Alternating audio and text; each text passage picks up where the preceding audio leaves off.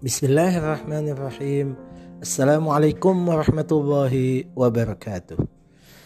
Hari-hari ini kita masih dalam suasana duka memperingati kesyahidan Imam Hussein, cucu Rasulullah Sallallahu Alaihi Wasallam.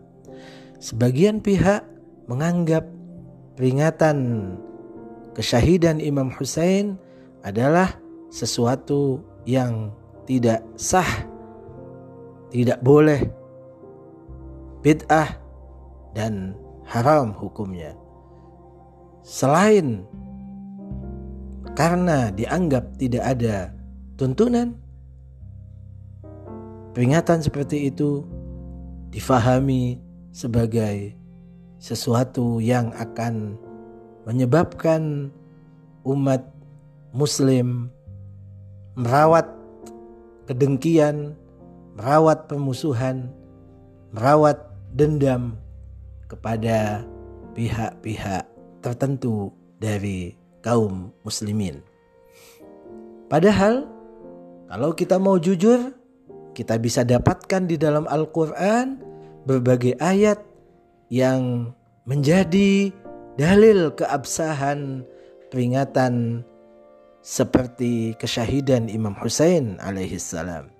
Betapa banyak di dalam Al-Quran Allah subhanahu wa ta'ala menceritakan kepada kita kisah para raja, para tiran, para rejim yang diktator yang memperlakukan rakyat jelata, rakyat lemah, mereka yang tidak mengikutinya dengan berbagai perbuatan keji.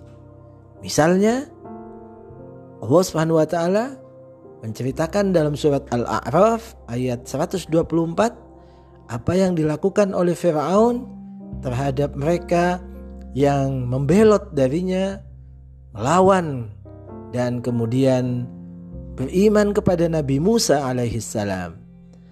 Fir'aun mengatakan la uqatti'anna aydiyakum wa arjulakum min khilafin thumma la usallibannakum ajma'in. Pasti aku akan potong-potong tangan dan kaki kalian dengan cara silang.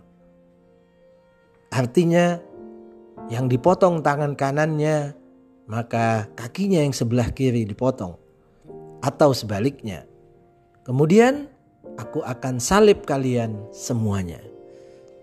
Ini menunjukkan bahwa Allah Subhanahu wa taala menginginkan dari kita untuk selalu mengingat apa yang dilakukan oleh Firaun terhadap rakyatnya yang berpegang kepada kebenaran, yang berpihak kepada Nabi Musa alaihissalam dan menentang kezaliman, kediktatoran, yang diperankan oleh Firaun.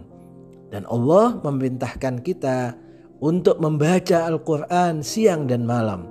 Itu artinya Allah menyuruh kita untuk mengulang-ulang cerita tersebut. Supaya kita tidak lupa.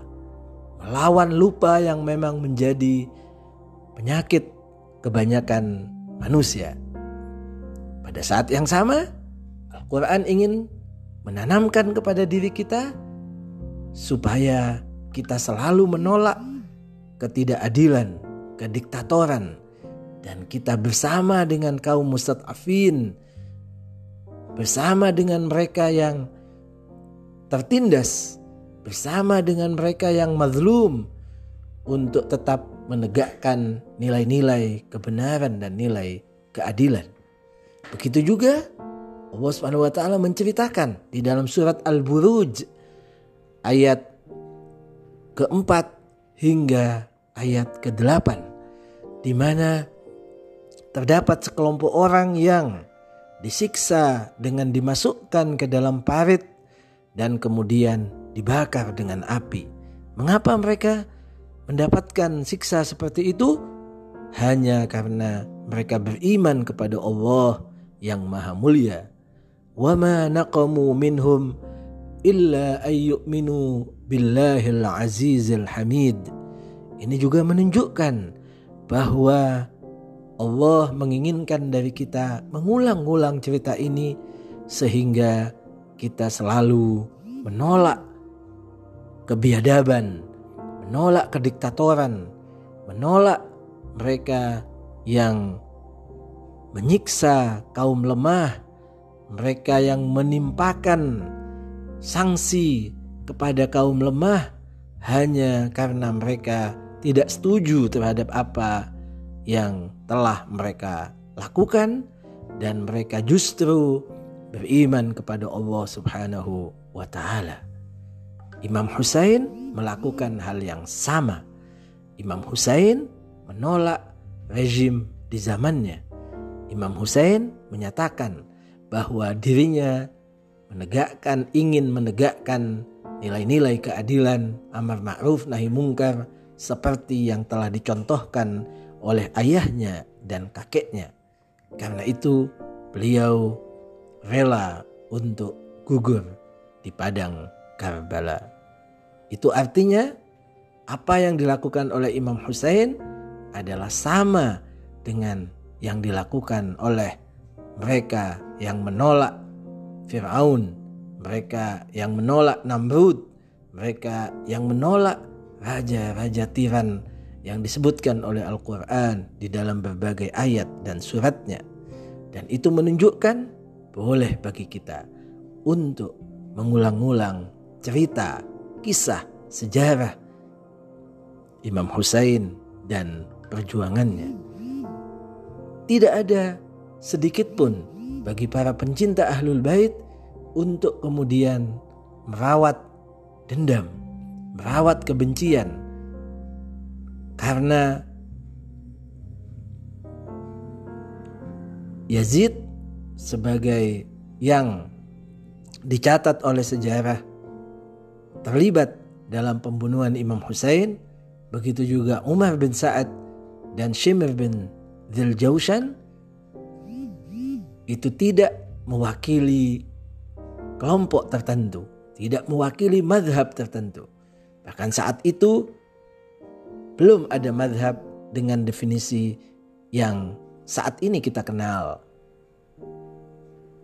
Dan Yazid serta Umar bin Sa'ad dan Shimir bin Dhul tidak juga memiliki keturunan yang jelas sehingga kemudian dituduhkan para pengikut Ahlul Bait menendam, mendendam dan merawat kebencian kepada anak keturunannya?